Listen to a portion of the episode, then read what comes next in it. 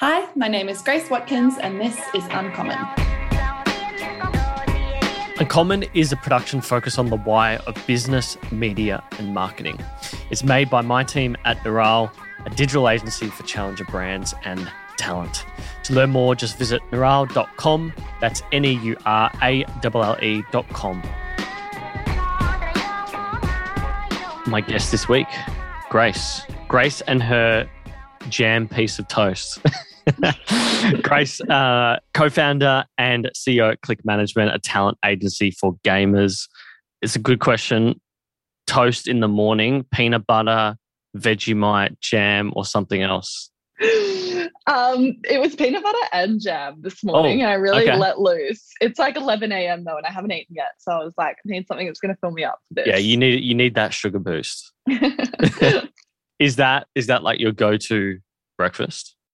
Honestly, I'm not really a breakfast person. Usually, um, I usually like get up, exercise, have a coffee, and then get through till like 12, and then I'll eat, which is like partly out of laziness and partly because I tell myself um, that I feel a little bit more productive with work in the mornings when I'm not feeling really full. So Yeah, right.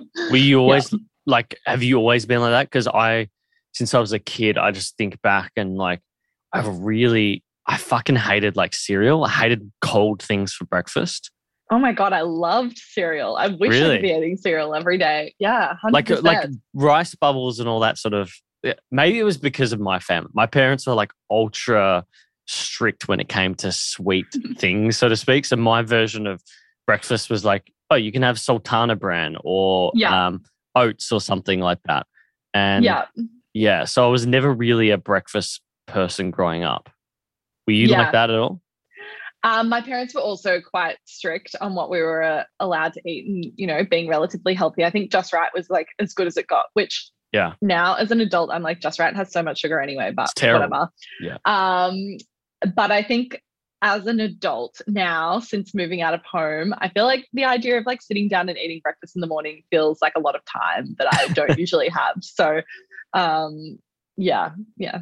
Yeah, I'm I'm on uh, just I'll just make like a shake in the morning. I Mhm. think um if I had to genuinely sit down and eat, I would freak out. Like yeah. I just it's the it's the waste it's the time wasting for me that I just can't deal with. yeah. Um what's your earliest memory? Oh my gosh. Um, straight into the heavy stuff, which gone from breakfast to earliest memory. Um, my earliest memory, I think it would probably be like some of the family holidays that we would do in Fiji. My my parent, my whole family actually, for years and years, went to this one island on Fiji in Fiji. And I just have like the best memories growing up there as a kid and having all these like amazing times with my cousins and brothers and sisters and that sort of thing. So that would probably be probably be an earliest memory. Why Fiji? Yeah, my grandparents went there like in the in the 60s or 70s, I think, for the first time. And they just loved it, fell in love with the people that were on this island, and then took my dad and his brothers and sisters there um, all the time while they were growing up. They all did honeymoons there. And then when they all started having kids, that was like where we went. Every year we would do these like big family holidays with like 23 of us. It was Wow. it was a lot of fun. So what do your parents do for work or what did they do for work when you were growing up? So my dad was in banking, really, Okay. but he actually stopped working when my younger sister was born, and he was basically, you know, the house husband. Um, Right. And my mum has always had um, very corporate roles. She's like a pretty, yeah, pretty incredible woman in business in Australia. She was a massive, massive role model for me growing up, for sure. And I think it was an interesting dynamic to grow up in where you know i think traditionally there's still a lot of family dynamics where the male's the one working and the mother's the one staying at home. And that was like very much flipped for me. You know mum was always the one that was working a lot. She was um, away from home quite a lot in my teenage years with work. And i think at the time that was maybe something that i resented a little bit or i didn't really didn't really see it for what it was. But i think like as i've gotten older and as i've started studying and as I've started working, yeah, she's incredible. And um, it's been she's been a massive role model. So when you say resented, is that because your friends had different home lives more than anything?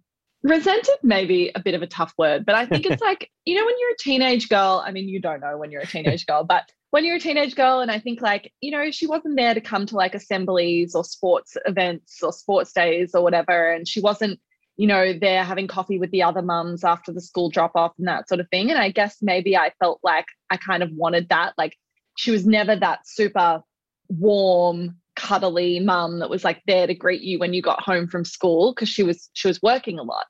Um, and i think there were probably at some points during my teenage life where i really wanted that. But you know i yeah yeah it's fine no. I, I can relate to that.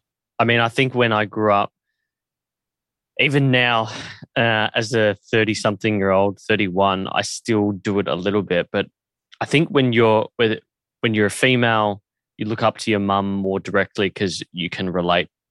Same with me and my dad. I would just look up to my dad more, and I would often yeah. try see, not seek his approval, but yeah, there's definitely something to that, like the frustration and resentment is the right word. I think I found mm. I felt resentment to the fact that like dad wasn't around, you yeah. know. And in hindsight, it's like, oh fuck, no shit. Like he was sending us to a private school yeah. Uh, on the back of working till, you know, 11 at night when we were very young, not having many memories as a kid of him coming home. But my actual memories of being like sitting in the, the factory because he was a printer and like smelling like fresh paper. That was like my memories of dad as a kid, not yeah sitting at a dinner table, so to speak. So I 100% agree with that. that. That's just definitely, that's just part of being a kid, right? Yeah and then yeah. it's not it's not until either you're older or you're a parent that you the, you realize the sacrifice that your parents put in definitely yeah what like corporate area does your mum work in um, she's been the CEO of a couple of listed businesses over the last 10 to 15 years. So, most recently, up until um, about March this year, she was the CEO of Coca Cola Amatil. Okay. Um, and now she has a few board roles. She's on the board of the Reserve Bank, so she's still keeping busy. Okay, so this is Alison Watkins. Yes. Yeah, so quite quite a well known individual in the business space. Yeah. If you're in finance, in particular, because of the RBA stuff recently. Yeah. It's always interesting. Yeah. So, in hindsight, growing up as a kid, was there any like core principles that you learnt from your parents growing up? Hmm. I think some of the main things that my parents really instilled with me that have held through to what I'm doing today is probably around like really putting in effort. I think they were big, big on trying and and doing your best, and I think that's very general advice um, that probably a lot of people would say like, oh, of course that's what your parents say, but I think like that was something that was like very drilled into me growing up. Certainly with school growing up uh, you know my parents had extremely high expectations on me my dad in particular. Um, like not performing well at school was not really an option. And i think at the time i found elements of that quite challenging as well. You know i have memories of like getting 90% on, on a maths test or something and coming home and being really excited to tell my dad like I got 90% on a maths test and him being like what happened to the other 10% and you know things like that. Yeah I, I think just that real hunger to do well was something that they really instilled in me and that attitude of like no one else is going to give it to you. So I don't know, like even when that came to picking a university degree or thinking about the way that I wanted to, what jobs I wanted to pick or the way that I approach Click, my business now, you know, it's like, what kind of lifestyle do you want to live? And being really honest about like, what do you need to do to achieve that? So I think, I think those elements of hard work for sure. But I would also say that they were really good at also instilling you know that really the the importance of family and the importance of relationships. And i'm very very close with my siblings now. I work with two of them. Um, my parents are like absolutely my biggest advisors. I'm on the phone to them like five times a day being like what do i do? Um, and i feel like they'd be two kind of core themes for sure. Yeah. Well i guess they've look they've done the right thing in that it sounds like you and your siblings have done something with your lives because you know we we've both been to private schools and we've seen what can happen where children are treated in a certain way and they don't have that innate drive so yeah. to speak because of the environment they grew up in. Yeah. Even if you look at your career and studies you could sort of see how you were definitely on that track um you know like straight out of uni. So you did com law uh what was that at deakin straight out of the gate you're at deloitte as an intern um some really high quality companies like Benelong Group, Oaktree, which I found very interesting. I mean, you don't know of Oaktree unless like you're really in the finance space. I love Howard Marks. Is that Oaktree Capital Oaktree or a different Oaktree? No, that's Oaktree, actually the not for profit. Okay. So they're also in Melbourne. They're a non non for profit. They're run completely by people under the age of 26. Yeah. Um, so they do some really big campaigns um, like Live Below the Line. They run that. And yeah, I was strategy director for Live Below the Line for a year or so. Yeah. So you, you look at these roles like PwC was with the last one uh, with you finishing up there in August 2018. During that period of your career, before founding Click and during that segue period, are there any sort of golden principles of grace that stand out from that time? like things that you would say this is how i'm going to run my business versus this is how i'm not going to run my business yeah, I think it's really interesting because oftentimes when I say that I was doing audit at PwC, people kind of like roll their eyes or chuckle a little bit, and they're like, "Oh, no wonder you wanted to get out," and um, and that sort of thing. And I think I actually loved my time at PwC. I think it was the best learning base, and in some ways, I think I wish I'd stayed longer um, because I feel like it was such a nurtured learning environment. And I was surrounded by so many smart, good people all the time that were genuinely there to help you improve. And I think that is something that is underrated until you start your own business and you realize that there's no one there telling you how to do things or helping you, or if you have a question, giving you the answer or saying, Hey, I've done this before. It's like you're really on your own. And that was quite a bit of a shock to me at some points. And and so I think the the best things that I gained from that time at PwC were really the importance of good coaching, I think. So helping other people understand in a really good way what they're doing. Um, and I had this incredible partner actually that I worked mostly with. His name um, is Mark Dow. And he was great. I feel like I just learned a lot from him and I still like regularly reflect on some of the lessons that he would say. He, he was always be like, why are you doing this? Why are you doing this? Do you understand why you're doing it? And I think like when you're a junior person, it can be very easy to get lost in the detail and just be like, oh, this is what I'm doing today. And it's like this specific task. And you're not thinking about how it fits into the bigger picture. And you're not doing like a zoom out of like, does this make sense? Is this like contributing to the broader goal. And I think he was brilliant at always instilling that in me and understanding how what you're doing on the day to day fits into the larger picture, whether that be you're working on a project with a team or you have like a vision for your company or anything like that, really. And so I think that's probably something that I still try to reflect on a lot with my own work today. Like if i'm doing something and i'm just like why am i doing this? Like how is this fitting into the bigger picture? Like let's zoom out for a second and think about like is this actually contributing to the wider goal? And if not why are we doing it? And it's something that i definitely like with my team and and the staff that we have at click now try to help them think about like what are we actually trying to achieve here you know beyond whether that be like you know, if we're doing an ad spend campaign for merch, for example, for someone's newest merch shop, it's like, why are we doing this? Like, what are we actually trying to achieve by this? And is, you know, the inputs that we're putting into it feeding that larger purpose? It's quite amazing when you're a young, like a young person getting into your first corporate job, the impact that someone can have on you. Like yeah. I, I remember about uh, actually it wasn't my first corporate job, but it was the the most professional hospitality organization I'd ever been in. Yeah. And the lady Angie, who runs a few well known restaurants now in Melbourne, uh, there's always this thing she would speak to me having a Greek background. And it's called philotimo, which means humility, and talking about that from an element of customer service. Still to this day sticks with me, and I still talk to staff about it. Yeah, it's funny how you you do that, right? Definitely. And he and he, Mark, the partner, I, I think about him a lot when I think about like my own leadership now. And obviously I'm yeah. leading a team and and have staff. And I think being still like young, definitely when I started Click, I was really young. I often grappled a lot with feelings of self doubt and feeling like, oh, I don't know how to lead a team. I've never led, led a team before. How do I do that? A lot of like conflicting feelings around trying to be friends with people. And, you know, I think I'm inherently like a people pleaser at heart. I really used to struggle significantly if I felt like people didn't like me or if I had to give someone feedback that they weren't going to like to hear, I would mm-hmm. really struggle with that.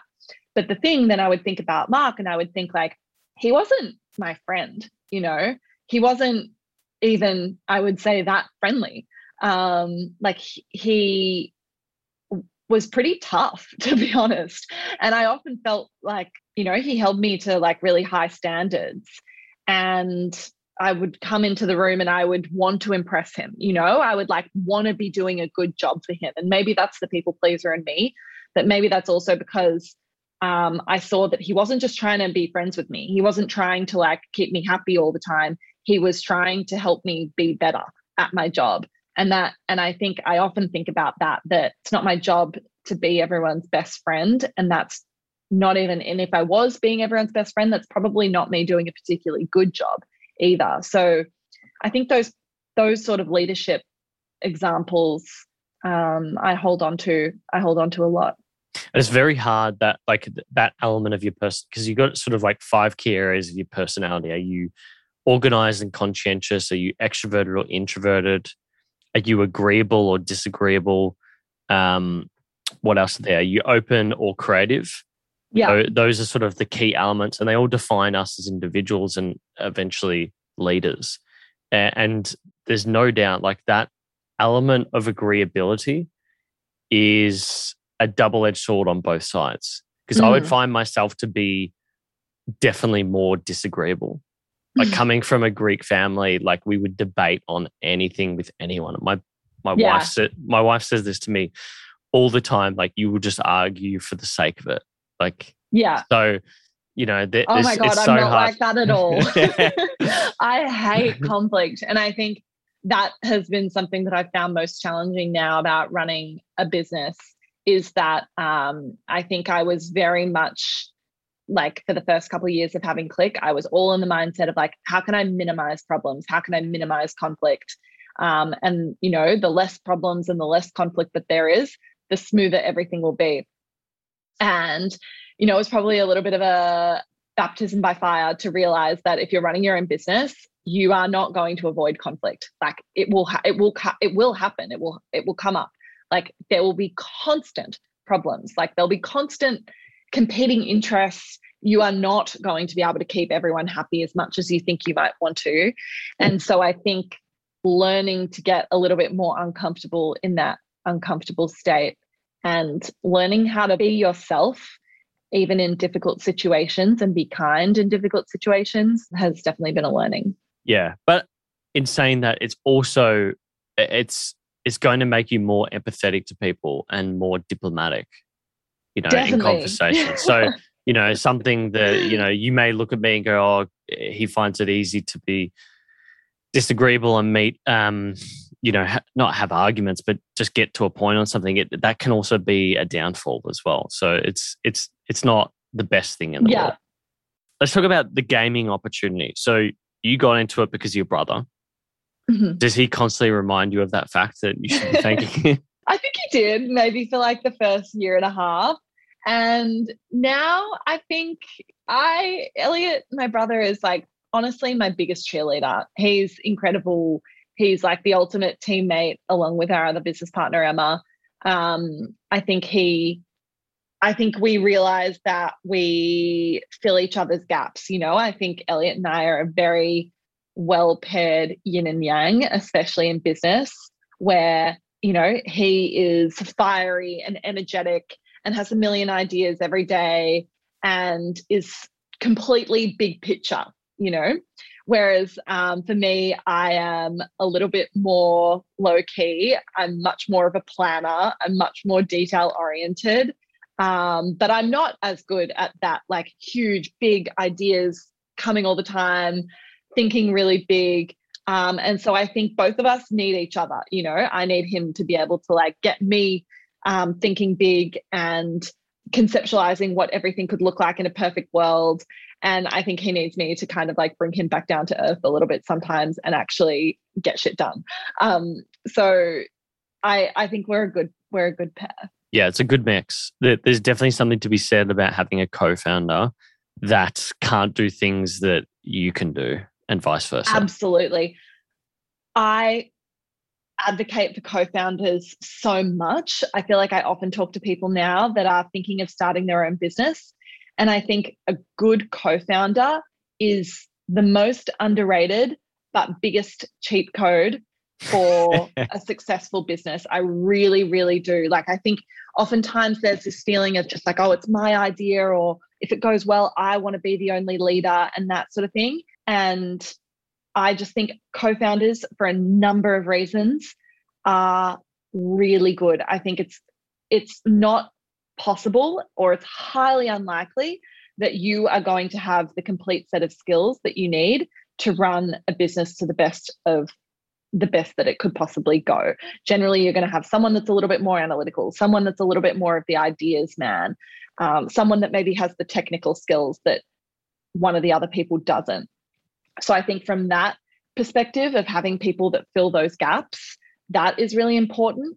And then I would truly not underestimate the value in having a teammate when shit gets tough. Yeah. Um, because there is a number of challenges financial challenges, emotional challenges, logistical challenges, just the weight of the weight of running a business is heavy sometimes. And I think for me, having two people that I know are 100% on my team, in my corner. They are, we're in the trenches together, um, has been the most valuable thing. I do not think I would make it this far or have, have come as far as we have without either of them. They have been, I think the three of us as a team have been like our critical elements to success. And it would be incredibly lonely. There's no doubt about that. On oh. your own, I, I couldn't do this shit on my own. Fuck that. No. and I think like you know, it, it's having someone in the trenches with you there when it gets tough. And it's also having someone to like pull you out sometimes of the detail and give you a pat on the back. Yeah. Um, because a pat on the back is something that you don't get as much when you're running your own business. And I think, like I mentioned before, that I'm a bit of a people pleaser. I think I like really um, thrive on positive feedback. And that was something that you got a lot of when I was at PwC or previous roles where it's like there's constant feedback and there are constantly people coaching you and saying like, hey, you did a good job on this. You, you know, could do better here. When we started Click, there was none of that. No one was going to say like, hey, you did a great job. it's like that that person's just not there. Yeah. So you either need to, you know, learn how to give it to yourself, which has been also been something I've improved on. But I think oftentimes it'll be like me and Emma and one of us will be really stressed or you know we'll be having a conversation i was having a conversation with emma yesterday and she was just like oh i feel like we're not doing as well here as we could or why hasn't this grown by as much as we would like it to that sort of thing and it's having and you know i'd pull her out and be like well hang on like look at where we've come from a year ago like we're actually doing a great job like we've just led a team of 15 people through working from home for four months everything is good, like the business is growing, like you've done an amazing job. And I think, and she would do that for me, you know, every other day of the week that I need that moment too. So I think a good co founder is just the best teammate. And I, yeah, a good one, I think you can't overstate. I also do know there are obviously people that pair badly with co-founders at the start and i think um, actually this is something that emma and i were reflecting on the other day that we got so lucky with how aligned both of us are in terms of values. And I think if I was ever to start another business with another co founder, that would be something that I would take a lot of time up front to make sure you're picking the right person and you're having difficult conversations up front because in many ways it is like a marriage and it's I a marriage. making sure that you have similar values around work life balance you know like is one of you going to be there working till midnight every night and the other one wants to finish at 5 and have a great like balance? Because if so both of those things are okay but if one of you is in one camp and one of you is in the other that's going to build resentment. Like how important is financial considerations for both of you? Like is one of you ready to go all in and completely reinvest everything into the business and not take a salary and not take dividends for years? Um, or is one of you there and you know you want to be living a particular lifestyle and not making potential sacrifices that you could be making? Because if one of you's in one camp and one of you's in the other that is going to cause some significant issues. And they're the kind of issues that maybe don't pop up fully for like a year or two, but um, they'll come. And I think, yeah. So I think having those difficult conversations up front is would be really important. I got really lucky. We really didn't have any of those conversations, and it just worked out. But yeah, it's a hundred percent. It's a hundred percent a marriage. I mean, yeah. I, my co-founder is the person I married, so like it's it's yeah, you have to be aligned on so many factors. Um, yeah. It's very very hard. Um, yeah. I, I guess I'm curious uh, we've listened to previous episodes about the foundation of the business. So you were working at PwC, and your brother was, as I said, the one who sort of uh, pulled you into this, but helped you identify that this was a thing. Whether it's the first 18 months or 24 months, when was the moment when you realized, okay, this is something? I'm not an imposter. Uh, this is a legitimate business. I think this is something and this is and i'm not an imposter. Those two definitely don't go hand in hand. I regularly struggle with imposter syndrome now every day. Like which just can i say is is amazing because i see you outside of misfits as the preeminent gaming talent agency in australia. So yeah. that just underlines that point. And i think i see click as the best gaming agency in Australia um, as well. But that doesn't mean that I don't also feel a lot of imposter syndrome around my role in that or my qualifications to lead that, even though I created it. yeah, that is still a very regular thing that I am constantly kind of grappling with. I think I'm getting better at it. I would say like a few years ago, it was major. And now I think, you know, it, it's it's like there's two sides of the coin. It's not like a constant feeling. There are times where I can like quietly tap myself on the shoulder and be like, of course you're the right person for the job. Like who else would be the right person for the job? Um, and then there are times where I'm just like, wow, I have no idea like, who gave me this level of responsibility? Like, why do all these people listen to me some days? like, like, I don't know. so it's it's back and forth. But I would say, when did I think we'd mm, not made it, but like, when did I think, oh wow, this is something? Probably, honestly, when we rented the Click House. That was pretty bold because we rented this crazy house in Darling Point that we decided we were going to put six of our top talent into um, and we signed a year long lease, which was more of a commitment than I'd ever made to anything, I think, maybe apart from my university degree. And the rent on that house was so much more money than we'd ever had in our bank account um, at that time. Like we were a small business then. Yeah. Like we were really small. Like if I look back in hindsight and I if I had known like the challenges that that would bring, the work it would involve, I don't know if I would have done it because I would be like, you you are not equipped for this. Um, but it was like literally four of us just working above Elliot's garage in Pyrmont, and then we hired this like ridiculous mansion in Darling Point to put all our gamers into. It was it was completely ridiculous. Like I think I wasn't even paying myself a salary at that time. And yet we were renting this like $10,000 a week house.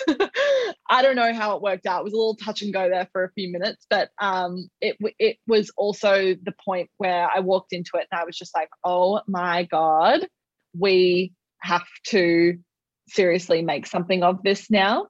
I think there's other moments like that along the road and some of them are big like moving into the house and some of them are small. And i think you know there was a moment earlier this year where we had a bunch of our talent in our office and we had a bunch of our staff and everyone had come back from a shoot that we were doing and we just ordered a bunch of pizzas to the office. And there was like 20 people maybe at the office half our half our talent half our staff and everyone was just like had come back from this shoot where we'd made this video that was going out into the world and I like had this moment where I was like looking at everyone eating pizza and I was like, this is like the coolest moment ever. You know, I've just had like all these people that genuinely get along, that love the work that they're doing. And somehow Click's been able to bring them all together. And we're making something that's going to go out into the world that, you know, hundreds of thousands of people are going to watch and enjoy.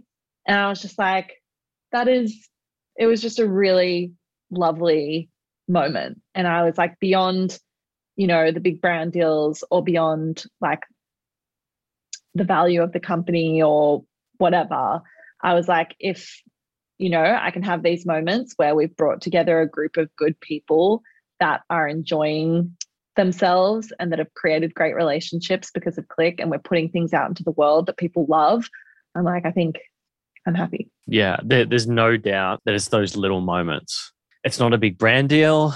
Like the brand deal stuff, you're so in the in the mix of it, you just like you can't even really grasp it. It's it's those little moments. Like totally for me, it's it's when someone's approached us to manage them. That was sort of a big one where I started to realize, okay, we are doing something right here that people are talking yeah. about it. The other one was probably just recently, like Friday, we finally had the chance in two years to get up to fucking Sydney and meet because the majority of our roster is in Sydney, like 60%. Yeah. And uh, we were just sitting there having dinner, like a group dinner. And yeah, you're right. You it can be a simple meal. You're just sitting there and you're just like, fuck, this this is it. And then someone posted something about the dinner, like a TikTok post, and the first top comment was like, "Who managed to get all these people in one room?" and yeah. you see that and you just go, "Yeah." like, so cool. So yeah. cool. It is those little moments. I mean, I remember like a trip to LA that like me and Emma, my business partner, did. It must have been must have been 2018, like June 2018. I think we'd had the business for like a year. And like when I say we'd had the business, like it was barely a business at that point. But we were on a work trip to LA. And I remember like we were, we just had meetings all morning. We were back at the hotel. We were like sitting by the pool having a cocktail at 3 p.m. And I was just like, you know what? This could all end tomorrow. And this would have been the coolest thing I've ever done. And I was like, how insane that like we are here and we're taking meetings for a company that we own. I was just like, how random, like amazing. How long ago was that? That would have been June 2018. So Okay, wow. Three years ago, three and a half years ago. Right. And I really now try not to forget those moments or enjoy them when they come because it's a wild ride. And I often describe like, you know, the business is coming in waves, and there's waves where you're just riding it and it's the best feeling in the world and everything's going right. And then there's challenges, you know, and sometimes those challenging waves can be bigger than others. And um, I think like you have to keep it in perspective that it is a, just a wave and it will pass, even if it's a big one.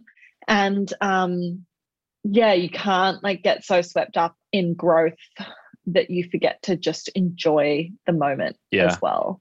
Um, because having a business brings so much joy in ways that not having a business, you know, you don't get those particular moments.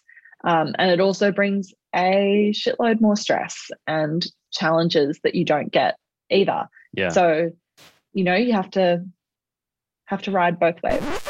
What if I told you the way to take your brand to the next level in 2021 is with TikTok ads?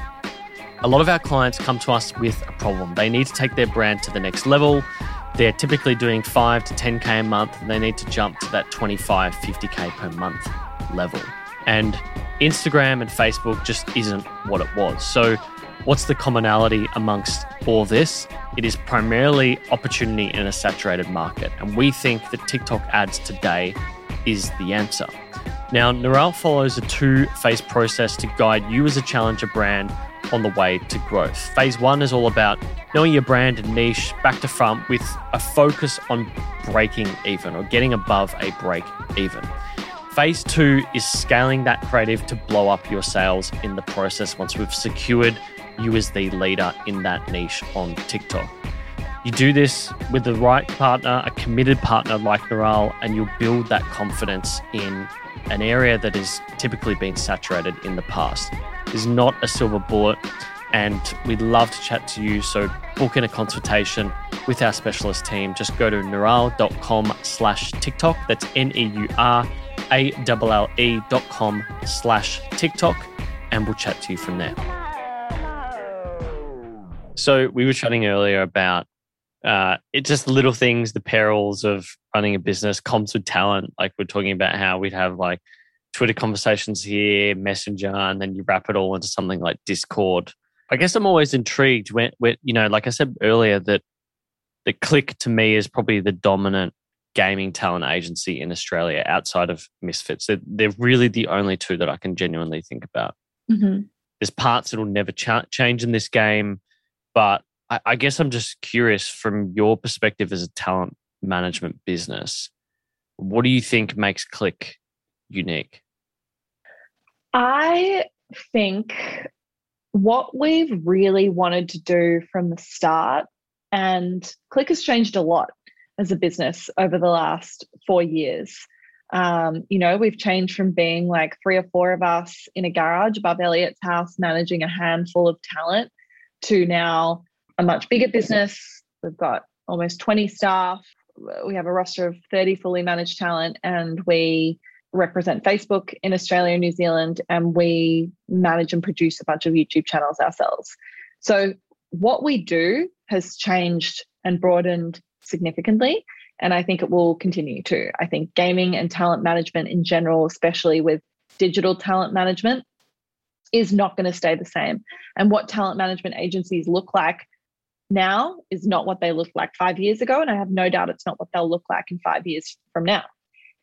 But I think what hasn't changed about Click over the last four years is um, our values and the way that we try to work with talent, the talent that we choose to work with, and the value that we're trying to bring to the industry.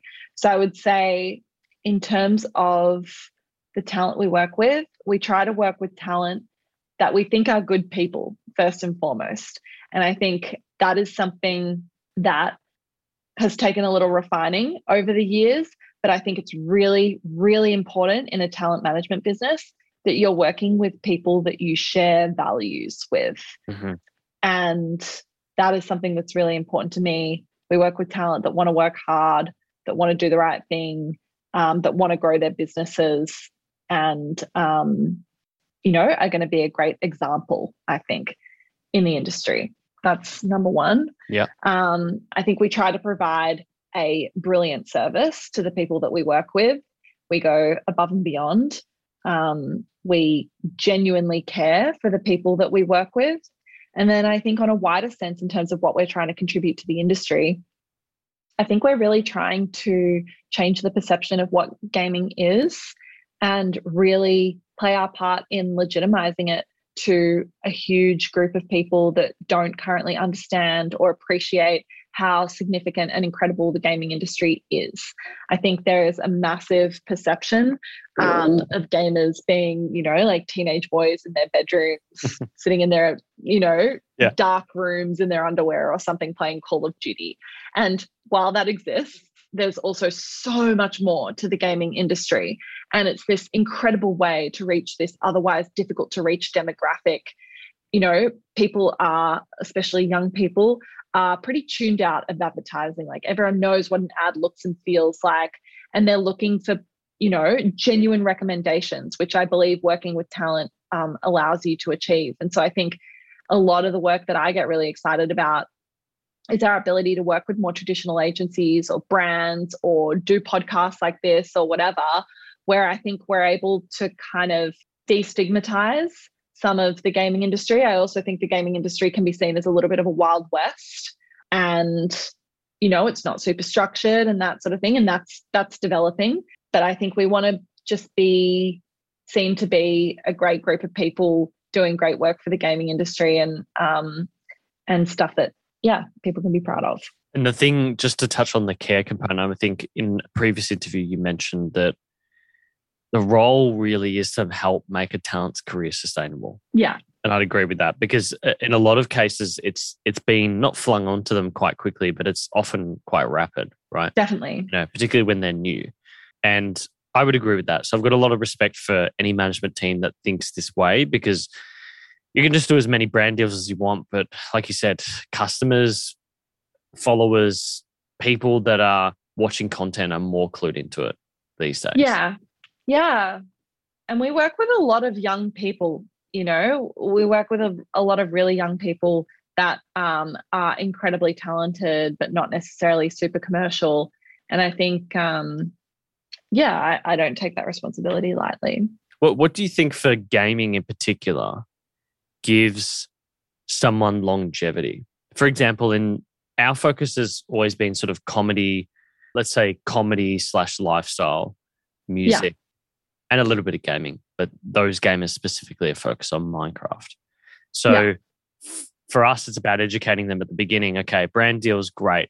Like you've been approached by people, they want you to do stuff for free. You're not getting paid for it. You should be getting paid this amount. So that's yeah. part one. Part two is is getting into more sustainable long term stuff like a podcast, a show, something they're writing, et cetera, et cetera. For gaming in particular, how does that differ for you guys? Mm. I think um, for gaming talent specifically, if I was talking to a talent that's starting out, I think not being too attached to one particular game, if you can be, is a massive advantage. I think um, the talent that I think have done that the best, like the gaming talent, I think have done that the best is probably someone like a Lazarbeam. He's one of the biggest YouTubers in the world now, certainly in Australia. And I think everyone would certainly consider him a gaming talent. But if you go to his channel, he's not playing a particular game. Right? You know, he got really big playing Fortnite, but people don't watch him because he's good at Fortnite. They watch him because he has such a great personality. His content is creative, and he is truly using the game just as a vehicle for his ideas. And I think that is something that is really important. I think you don't just want to be someone people watch because they like that particular game. Yeah. If you have a great personality and you've found people that will, you found an audience that will follow you no matter what you try, that is the definition of longevity. And then in terms of um, I mean, in terms of revenue, obviously you want to be trying to diversify your revenue sources. So I'm always looking for talent that, you know, maybe we find them streaming on Twitch, but we think they have great potential to have really good YouTube content. Streamers are great, um, but the content that they do doesn't have longevity really um, because you're only monetized while you're live which is not ideal. Obviously, if you can create a massive YouTube channel that's monetizing and you're making money while you're sleeping, which is much more ideal. And then from there, you know, it's trying to build them out so that they've got a great brand and they have the ability to have long-term partnerships, which brings long-term revenue opportunities. And I think, you know, one of the talent that I'm working with at the moment, Aussie Antics, is like the perfect example of that. He's now I think the biggest Fortnite streamer in the world. And we found him, he was streaming on Twitch and doing a great job there with a particular format. And now he's been able to diversify that a lot. He's got a great YouTube channel as well. He's partnered with an esports org in the US. And so what he's able to do has diversified a lot. And I think given him a huge amount more longevity. Yeah, it's really interesting you mentioned being known as a storyteller and not a Fortnite gamer is absolutely key. There's no doubt about that. I'd never ever thought about the um, the whole Twitch v YouTube thing. Um, yeah. So it's very, very interesting. This medium of gaming, what is it about it, do you think? Like, I, I, you know, when you look at comedy and stuff like that, it's often just like about engagement for a short period of time. How does someone react to a TikTok? Like, does 24% of the audience engage it, 3%? What is it, the thing that people are particularly in tune of? What is it the brands like? Is there anything in particular about gaming that makes it different? Yeah, and and I think this is coming from someone that was not a gamer growing up, um, but is now something that I have a massive appreciation for. And I think gaming's amazing because it's so engaging. And whether you're playing a game or you're watching gaming content, the length of engagement with that content is so much longer than I see on any other content or social media, hands down by like a factor of hundreds, I think. Like for many of our top creators on Twitch, their average watch time on Twitch is like 27 minutes. Like that's nuts. Like yeah. On average, people are opening and watching for 27 minutes. It's a really, really long time when you compare it to like a TikTok where you're just flicking, flicking, flicking. Six seconds, you're lucky. So it's like that amount of time where people are like truly engaged with that content is very, very unique. And I think gaming's not going anywhere because what gaming as a medium looks like is developing so rapidly. And, you know, I think a lot of people see gaming as like yeah, teenage boys logging on, playing Call of Duty for half an hour or an hour or whatever, and then logging off. But what that gaming experience looks like now is very different. And people aren't doing it just to play a game, they're doing it to engage with people, to hang out with their friends virtually. And, you know, I think we saw that a lot over COVID where gaming and gaming content in particular completely exploded. And um, you know, I, I, I don't forget that like a couple of years ago, we were at the Fortnite World Cup in New York, and I was talking to one of the Fortnite developers there, and he was like, "Yeah, we're noticing this trend where like teenagers will come onto Fortnite, but they're just hanging out in the lobby. Like they're not even playing games; they're just hanging out in the lobby, like talking on voice to their friends. Like you know, they're hanging out after school. They're not playing the game they're just there talking to their friends. They're using Fortnite to do that. Wow. And I think it's amazing now. And it's not surprising with that in mind now that you're seeing companies like Epic talking about the metaverse. You're seeing Facebook rebrand to Meta. And it's all about how are these big internet companies going to create these much more always on immersive internet experiences. And whatever we're doing online now is way less static. You know it's not like you're going onto the internet and you're typing in typing like how to cook salmon or something. And then you're just there and you're working out how to cook salmon and then you log off and that's the end of your internet experience. It's like everything we're doing now is becoming so much more immersive and gaming whether that looks like what traditional gaming looks like or whether it looks like something a little bit different and it's much more sandbox and it's much more, you know, people going to watch a Travis Scott concert in Fortnite or an Ariana Grande concert in Fortnite, or, you know, they're going into a VR world and doing something there. That is all gaming in my mind. And um, that's only going to keep growing so much bigger. And, and the audience of people that are going to be taking part in it is okay. I can see how you're starting to look at this business in the long term with the, the development of the metaverse. Yeah, there, there's something very exciting about that, you know, because it combines three key areas, which is AR, VR slash gaming, NFT slash crypto, and AI. Yeah. It, it, there's something about that combination of three things that is super exciting. And I, I would agree with that. There's a few different companies focused on this area. And it's very interesting to, to hear you focus in on that. I just want to pull back to um, uh, you mentioned before about Lazarbeam. I'm pretty sure he was in Free Guy, right? Yes. Yeah. Yeah. So that just, I think, to me, highlights their role as storytellers in this future world that we're starting to look at. Mm-hmm. You know, thinking about the metaverse and the future and discovery in particular, before we get into these rapid fire questions, how do you now, with an established business, look at discovering someone like an Aussie Antics? I think we're always on the lookout now for creators that we think are great. And we're really lucky to be in a position now where a lot of creators will reach out to us and be looking for management. But I do think I do think there's an X factor. And it's funny actually, I was talking with Elliot about this the other day because when we signed Aussie, which was probably like, I don't know, a year, a year and a half ago now, like I um, saw him and I was just like, I want to work with him. Like something about him is great. And like I couldn't quite put my finger on what it was, but I was like, there is something about him that's great. And Elliot was a little bit more like, oh, I don't know. I think he's like too Fortnite based. he's like not as versatile. He's like more of just commentating on the community rather than like being part of it himself. And I was like, no, I was like, uh, we're signing him. Like, I'm this is one of my calls that I like really want to make. And he was like, okay, go for it. And now Aussie is like so successful. He's also a brilliant person to work with. He's switched on, he's got good values, he works hard. And um, he's absolutely been one of the people that I've like been most excited to sign in the last couple of years. So I think, yeah, I think there is a bit of an X factor that isn't quantifiable.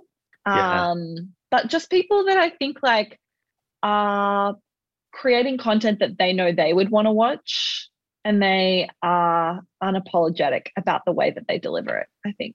Okay. Yeah. Yeah, you, you're absolutely right. There's looking at numbers, and then sometimes there's just like an innate thing about the person. Yeah. because someone yeah, can have absolutely. big follower numbers, big viewer numbers, and you start to watch their content, and you go, mm, I don't know. You know, like it, that. That has happened to me even in the early days when we when we signed a bunch of people, and you're just like in hindsight, you're like, why did I do this? Yeah. And there may be people that are riding a particular trend or Yeah. something. And so they're popping off for a moment. But it's like, do they have something underlying? Have they built trust with their audience? Yeah. Um, and I think that's really important. Rapid fire questions to finish things off. Okay. Uh, best purchase under two hundred dollars, or roughly two hundred dollars got, a blow. to, I've got to say my AirPods. I was laughing about this before because I'm pretty sure this is like my seventh pair of AirPods.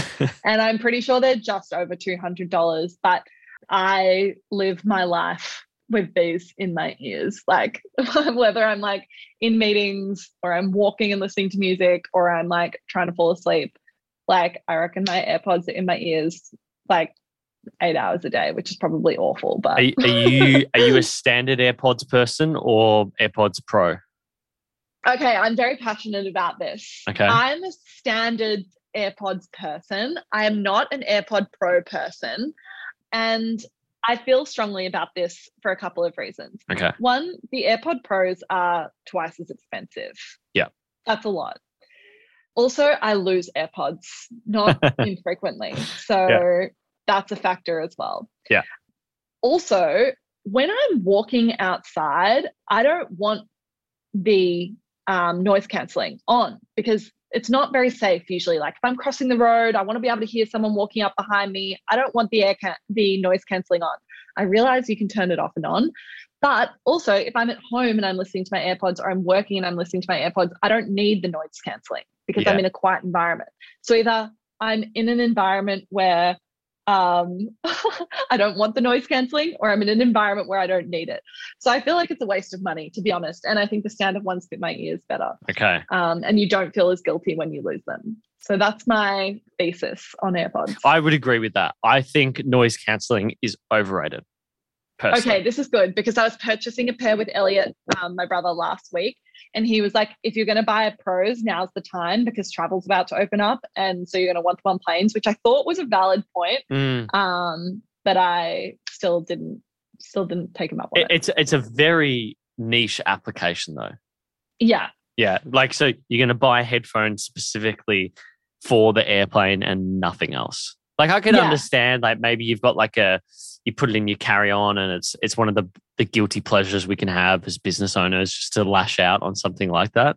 But Yeah. no, I, I hate noise cancelling with actually a passion. I genuinely Oh. don't like it. I just uh, Okay. it's the lack of awareness and lack of control of my environment that worries me. Uh, I just think about so many people. Every time you read about these people getting hit by a tram because they were listening to something or they didn't see a car, whatever, I swear to God, it's because they've got noise Yeah. cancelling. I didn't want to take it too dark, but I um, did a self defense course at school when I was like 14. And the only takeaway I remember, um, well, I remember a couple of takeaways actually, but one of the main takeaways I remember was the guy was like, ideally only be listening to something like if you're walking alone at night, like don't have two headphones in and um, definitely don't be noise canceling Yeah. in case someone comes up behind you. And that's Yeah. stuck with me. Yeah, that's a, that's I that's a good hey, that's a good class. It's a good Yeah. class. All right. Podcast, doco, or movie you've been watching lately? Can't say free guy.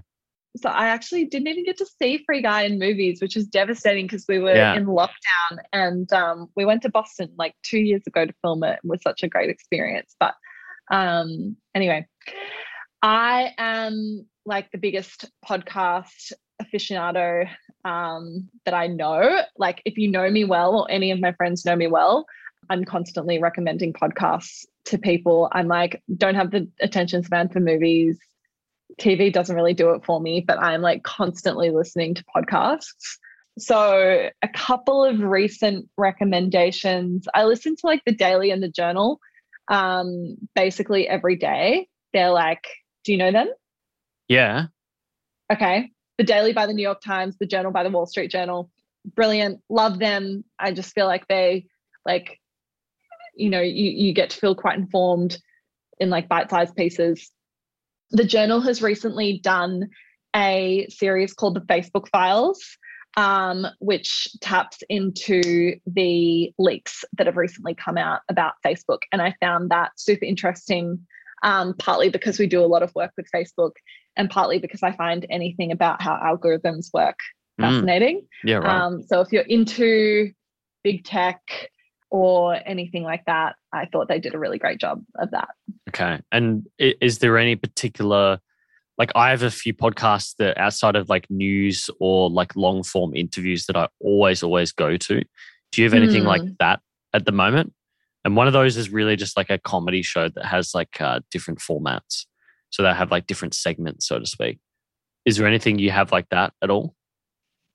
I listen to like I love like Radiolab. I love like a lot of the NPR podcasts. I'm not a big comedy podcast person and I'm not Okay. sure why. So maybe you can give me a comedy recommendation. Uh, comedy is so subjective that I am absolutely not giving a recommendation. But Okay. I will say, I will say that I enjoy. To be honest with you, I listen to Jase and Lauren from KIIS. Their podcast Oh, yeah. is actually like I don't listen to their show, and Jase will hate me for saying this, but um, I, I think that is awesome. I quite like them. And the other one I listen to that is is most people will hate because these guys are like the South Park version of Australia. They actually just you find this very funny. Uh, Pauline Hanson just commissioned them to make a South Park version of uh, like Parliament. I I don't know. It was on Lad Bible. It was very very oh funny Oh my god. because these these guys have sho- uh, sold a few shows to Channel Seven, so they make like cartoons, and they've got a show called Stepmates. Uh, well, the studio is called Stepmates, and they've got a podcast, and I absolutely love it. And it's probably because I'm I'm friends with them, and that's it. okay, So that's fair. they're they're the two comedy I would say that that I listen Yeah. to. I Um, also have a podcast myself that I yeah, do the with my rookie. CEO. Well, I've got that and I've got Watch Time, which is much more regular. Okay, Um, Watch Time, we talk about basically like current events happening on the YouTube internet influencer space. Um, so if you're into that kind of thing, which that's right. we are, Watch Time Pod. Um, yeah. we'll make sure we link all of that. I was just looking at the um the rookie CEO this morning before we jumped into it. All right, last question for you. If there's a quote you had to live by, what would it be? Or something that you think of often as a quote. I am a big quote person. I love Okay. a good quote. But one that I've been thinking about recently, I would say quite a lot, is um, the day you plant the seed is not the day you eat the fruit. Okay. And I think I live in an industry, or, you know, it's a world where I think you're used to seeing a lot of instant gratification. And you go onto Instagram and it, or LinkedIn or Twitter or whatever, and it feels like someone's constantly making some new announcement about some incredible new thing that they're doing. Um, and I think it's worth remembering that putting in the work, you, you've got to take the longest view in the room, room sometimes and um, good things will come with patience and with preparation. So A hundred percent agree with that. There's no Yeah. doubt about it. The most things I've done that are worth doing have zero have had zero results in the first couple of months or a year. even. yeah, yeah, and I find that difficult. Sometimes I realize I like thrive on like that quick, quick gratification, um, whether it be, you know, like my roles changed a lot. And I think like last year I was focused a lot more on sales and doing brand deals. And like that can be, you can get addicted to like riding the highs of that and being like, okay, one more deal today, like one more deal this week. And then it's here and it's done. And then you're paid and it feels good. And I feel like now I'm trying to get myself into mindset more where I'm thinking about like, okay, what do you want to be doing like six months or a year? And like, how can you prepare for that now? Yeah, I'd agree with that. Grace, it's been a pleasure having you on. Jam Thank toast you. and all. Um, where where can people find you on the interwebs? I think you can find me on Instagram, Twitter, wherever, um, just at Grace Watkins we'll link all of that. So people who are listening now, watching, can find that in the show notes. And I'd thoroughly recommend uh, anyone who's getting into the management space or just starting a business, uh, go listen to the Rookie CEO because there's a lot of uh, there's a lot of feelings we all have getting into running a business that is in that podcast. I would say. Um, but Grace, thanks for coming on the show. Thank you so much for having me. Thank you so much for checking out this episode. If you liked it, do subscribe and, of course, like it on YouTube if you're watching as well. We'd really appreciate that. For audio, if you've not already listening on your podcast app, you can search for it on any good app, including Spotify, Podcasts, Apple Podcasts, Google Podcasts, etc. For video, if you're not watching, you can search Uncommon Podcast on YouTube. It's the first one that appears every single time. For behind the scenes, do follow us on Instagram and TikTok. It's at uncommon underscore show. But until next time, thanks for tuning in.